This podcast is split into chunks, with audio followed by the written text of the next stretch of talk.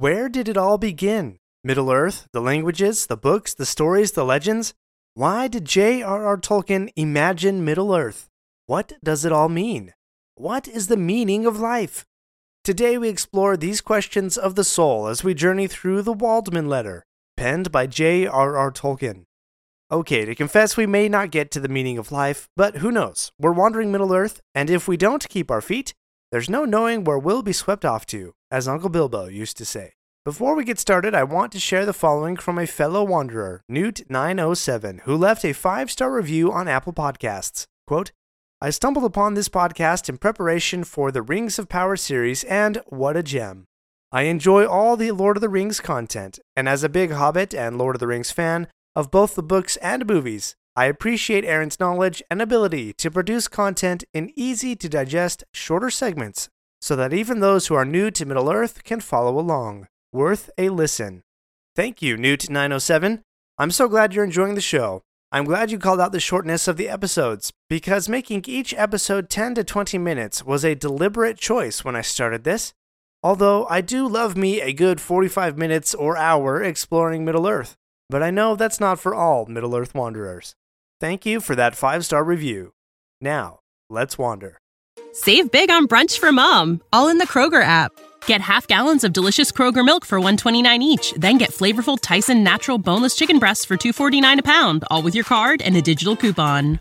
Shop these deals at your local Kroger today or tap the screen now to download the Kroger app to save big today. Kroger, fresh for everyone. Prices and product availability subject to change. Restrictions apply. See site for details.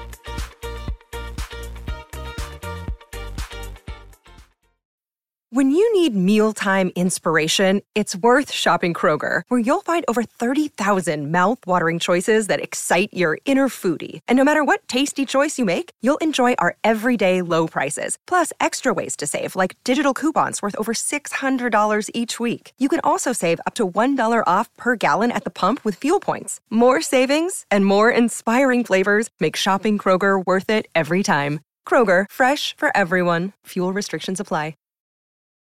Published in some versions of the Silmarillion as a preface, the Waldman letter was written by J.R.R. Tolkien to Milton Waldman in 1951.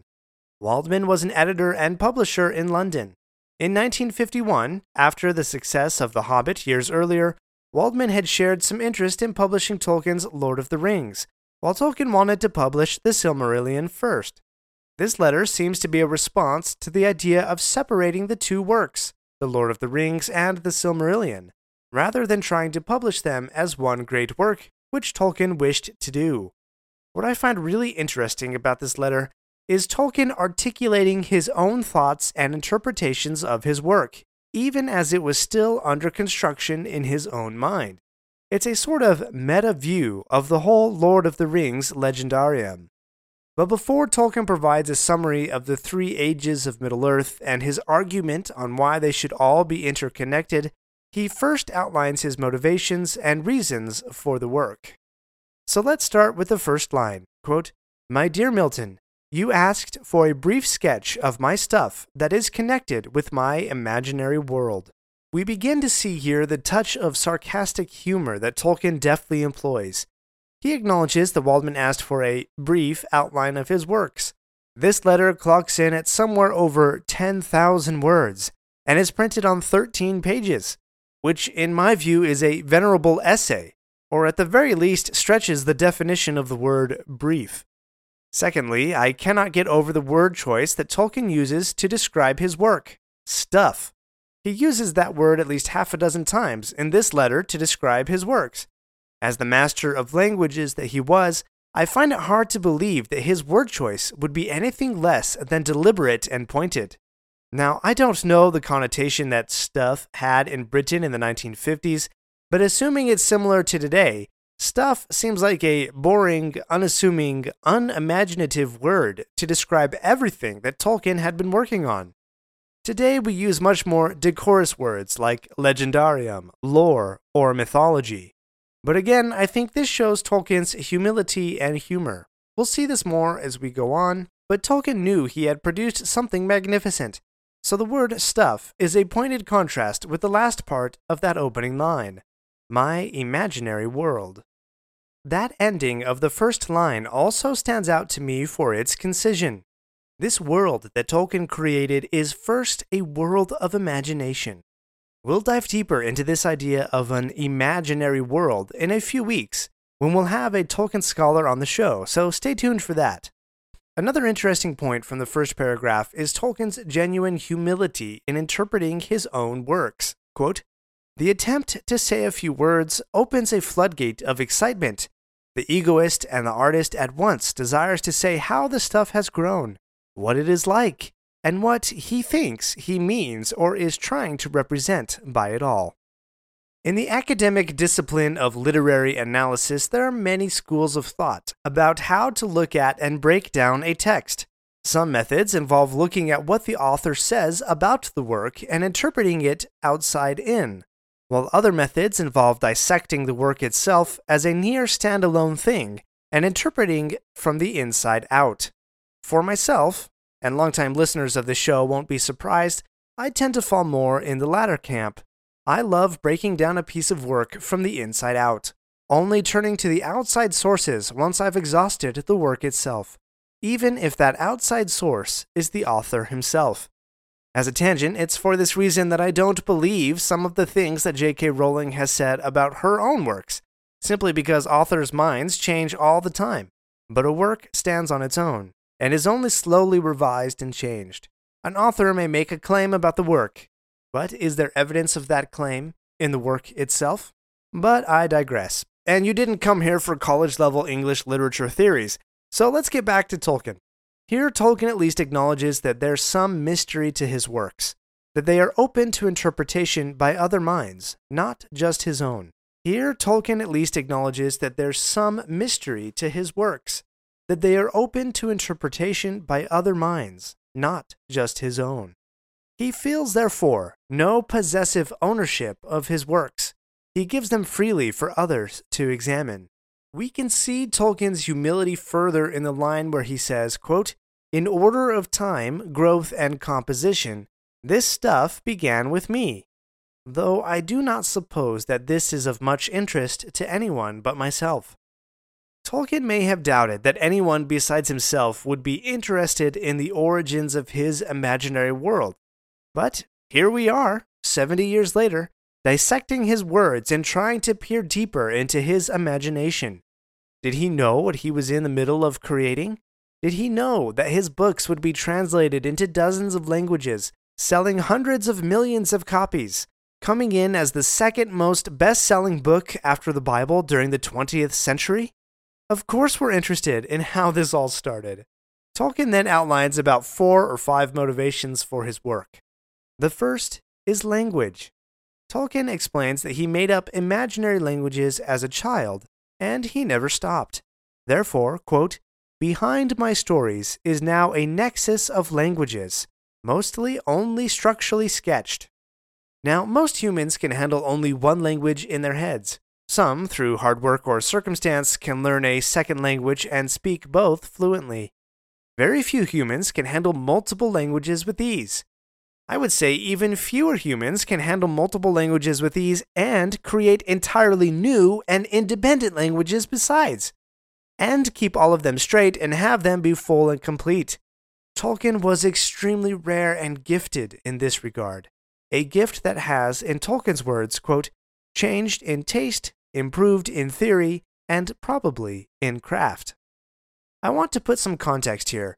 For those of you who enjoy Star Trek, of which I am one, a lot has been said about the Klingon language. Produced for the movie Star Trek The Motion Picture, the fictional language was created by three people, according to Wikipedia. Let me emphasize again one language created by three people for a movie. This language has been much praised, and if you can speak Klingon, my hat goes off to you for being a bigger nerd than I am. Or rather, I should say, Le Suilan Magovanyan Tolo Anin Naur, which means, I greet you, welcome, come near the fire, in Sindarin. What's Sindarin, you ask? Sindarin is one language, just one, an Elvish language precisely, that Tolkien invented. All told, Tolkien created 15 languages. 15! Can you imagine? One man creating 15 languages. Compare that to three creating one language for a movie. I shake my head. I am so awed by the genius, skill, craft, and divinely given gift that Tolkien had. So, when you have 15 imaginary languages swirling in your head, what's the natural thing to do? Start generating a history for them. A broad historical context began to form in Tolkien's mind. It was only after his friend, C.S. Lewis, suggested that he started fleshing those historical sketches into a story that The Lord of the Rings came to fruition. And what did those languages and historical sketches result in in Tolkien's works? Quote, this gives a certain character, a cohesion, a consistency of linguistic style, and an illusion of historicity that is markedly lacking in other comparable things. Yes, I totally agree. It's that level of detail and background that makes Tolkien's world so believable. It provides a feeling of reality, of objectivity within Middle Earth that makes it seem like such a real place. This, if you remember from when we dissected Tolkien's essay on fairy stories a few episodes back, an inner consistency of reality is a critical element to making a reader enchanted with a story, rather than merely suspending our disbelief. So, creating a story for invented languages was motivation number one. Motivation number two was to fill a void in the stories of his time. Quote, but an equally basic passion of mine from the beginning was for myth, not allegory, and for fairy story, and above all for heroic legend on the brink of fairy tale and history, of which there is far too little in the world.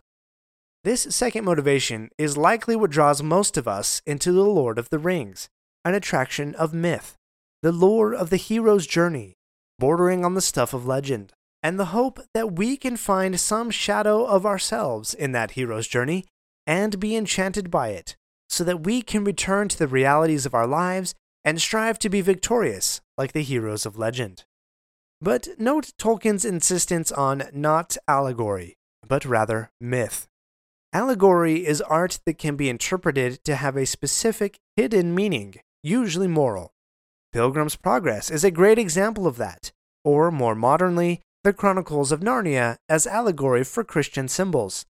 But before we dig too far on C.S. Lewis and his Lion, Witch, and Wardrobe, let me share with you a quote from Lewis about the need for myth. Quote, the value of the myth is that it takes all the things we know and restores them to the rich significance which has been hidden by the veil of familiarity.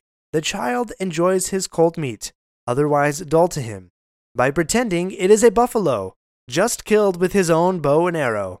And the child is wise. The real meat comes back to him more savory for having been dipped in a story. By putting bread, gold, horse, apple, or the very roads into a myth, we do not retreat from reality, we rediscover it. I love that idea that the real meat of life comes back to us more savory because it has been dipped in a story. That is the value of myth. Tolkien will have more to say on allegory later on, but his second motivation of seeking to write a myth can be narrowed into his third motivation. Quote, I was from early days grieved by the poverty of my own beloved country. It had no stories of its own, bound up with its tongue and soil not of the quality that I sought and found in legends of other lands. Tolkien then goes on to list out several other lands with myths, including the Greek, Roman, Finnish, and others, but, quote, nothing English. Now, before you get too far, Tolkien does mention the Arthurian legends, yet critiques them as being too allegorical and incoherent, and too explicitly tied to Christianity. The English myth that Tolkien sought could not be found. Quote, Myth and fairy story must, as all art, reflect and contain in solution elements of moral and religious truth, but not explicit, not in the known form of the primary real world. So Tolkien took it upon himself to bring into existence a distinctly English myth, one tied to the English, yet not allegorical nor morally didactic, but still containing pieces of moral truth. We've explored many of those truths on this show, but I just want to take a moment here and say for all Tolkien's humility in the first paragraphs of this letter, he was rather presumptive to set out to write a myth that rings with truth for the English people. Yet not as presumptive as we might think, as he decidedly left the door open, quote, for other minds and hands to contribute to this distinctly English myth. We'll get to that right after this break. We're not done yet. If you like this episode, please leave a review and share with your friends. And remember to subscribe if you haven't already. We'll be right back. Save big on brunch for mom, all in the Kroger app. Get half gallons of delicious Kroger milk for 129 each, then get flavorful Tyson natural boneless chicken breasts for 249 a pound, all with your card and a digital coupon. Shop these deals at your local Kroger today or tap the screen now to download the Kroger app to save big today. Kroger, fresh for everyone. Prices and product availability subject to change. Restrictions apply. See site for details.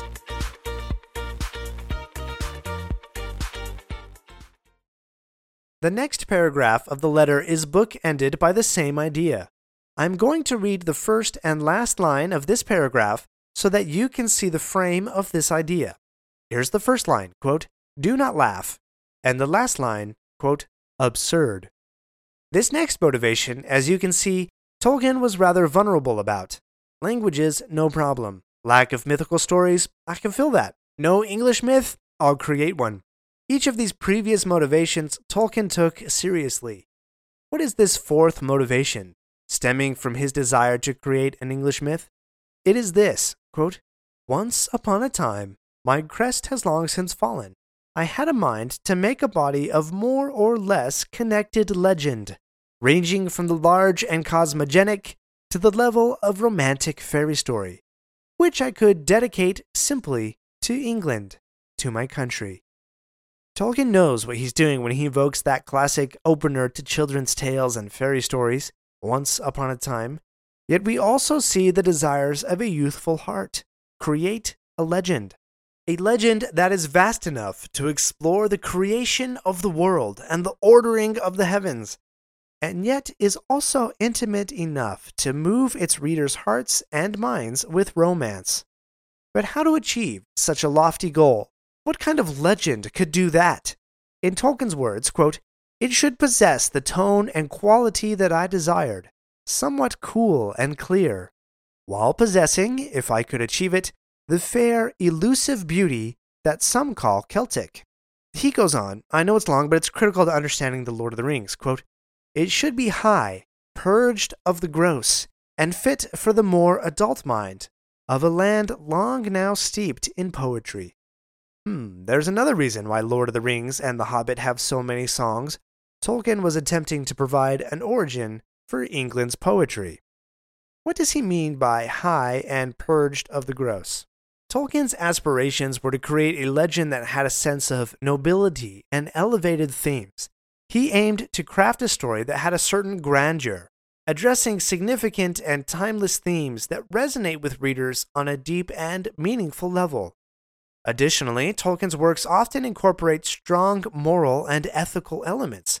They explored concepts like heroism, self sacrifice, friendship, the nature of evil, and the struggle between good and evil. These elements contribute to the high nature of his stories, as they deal with important and enduring questions of human existence. Purged of the Gross suggests that Tolkien wanted his works to be free from elements that could be considered vulgar or base. His writing tends to avoid explicit or gratuitous content, even through its many battle scenes, focusing instead on storytelling that is high. Ironically, I know some people are turned away by this, saying that The Lord of the Rings is too wholesome for them to enjoy it. Also, Tolkien's works often delve into deep and profound themes related to mythology, spirituality, and the human condition. This intellectual depth, as opposed to the shallowness or superficiality, can be seen as purging the stories of the gross or less weightier matters. This desire to be high and purged of the gross sets Tolkien apart into a literary league of his own.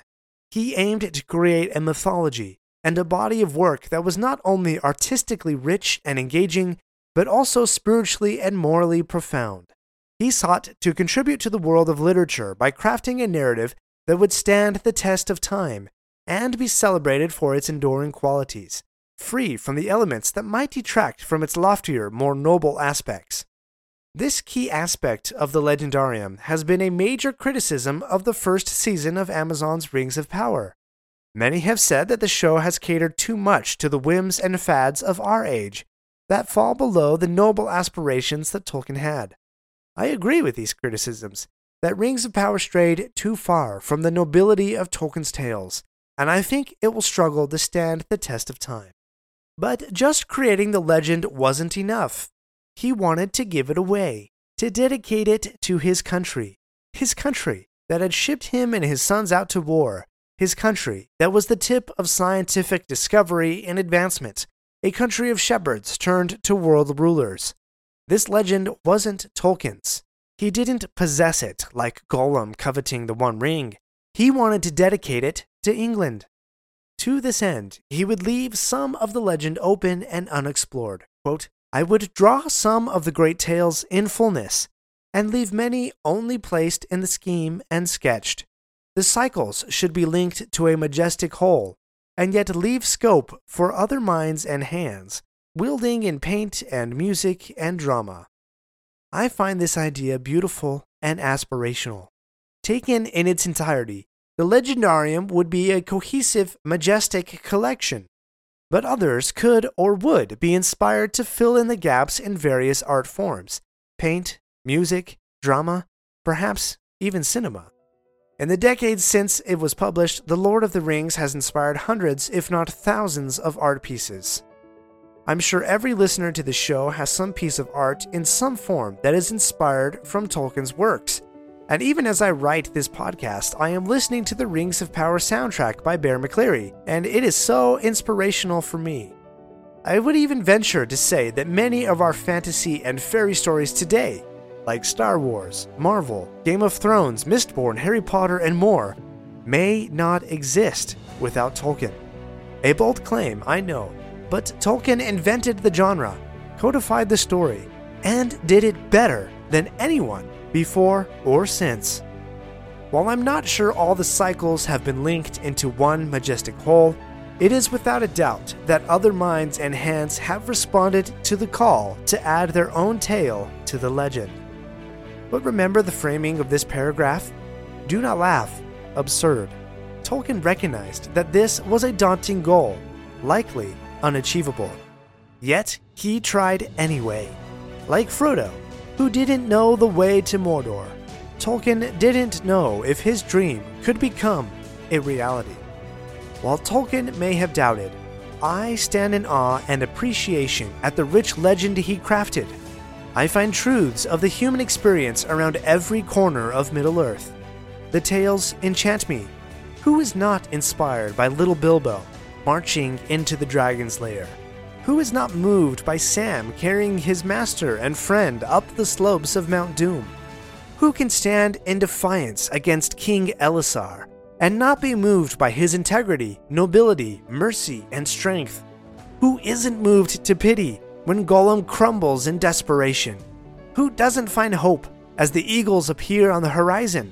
Who doesn't shudder in fear as Morgoth, the Dark Lord, emerges from his dark and evil stronghold to answer the challenge of a single elven king, alone and far from his army? Who doesn't weep with Luthien the Elf Maiden as she sings over the seemingly lifeless body of Beren the Mortal after crumbling the tower of Sauron the Deceiver? My mind is enchanted. My heart is moved. My spirit is refreshed. This is the myth that Tolkien gifted us. My fellow wanderers, we are barely two pages into this 13 page letter. I told you it wasn't as brief as Tolkien claimed it was. Join me in the next episode as we dive deep on how Tolkien started to bring these tales together. Thank you for wandering Middle Earth with me today.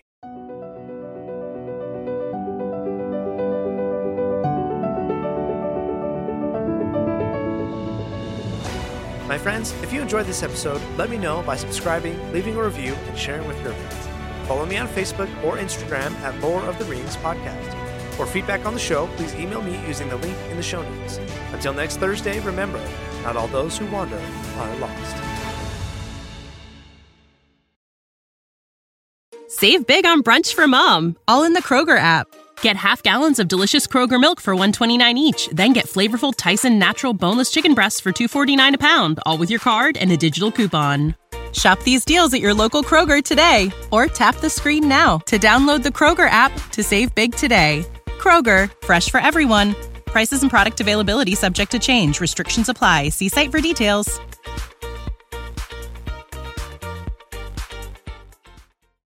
Raise your hand if this has happened to you today. You're in the middle of work, you're knocking things off the to do list, getting stuff done, and your kid asks you to play. Do you drop everything? Do you ask them to wait a minute? What do you do? If you're like me, you don't always say yes right away. The kid moves on, you get busy, and you forget to circle back around and play. An opportunity to make a memory has been lost, and the dad guilt settles in. Not so anymore. I've developed a simple game that will enable you to take those small moments and have fun. It's called Dad's Adventure Dice Digital Edition. My five year old daughter asks me nearly every day, Can we do Dad Adventure Dice? What follows are some quick rolls of the dice that lead to a fun activity with an intriguing twist. Within 5 or 10 minutes, we've had a lot of fun, shared a lot of laughter, and made a memory together. Download your own Dad's Adventure Dice today. Visit store.adventures.dad to download yours. That's store.adventure.dad to download Dad's Adventure Dice.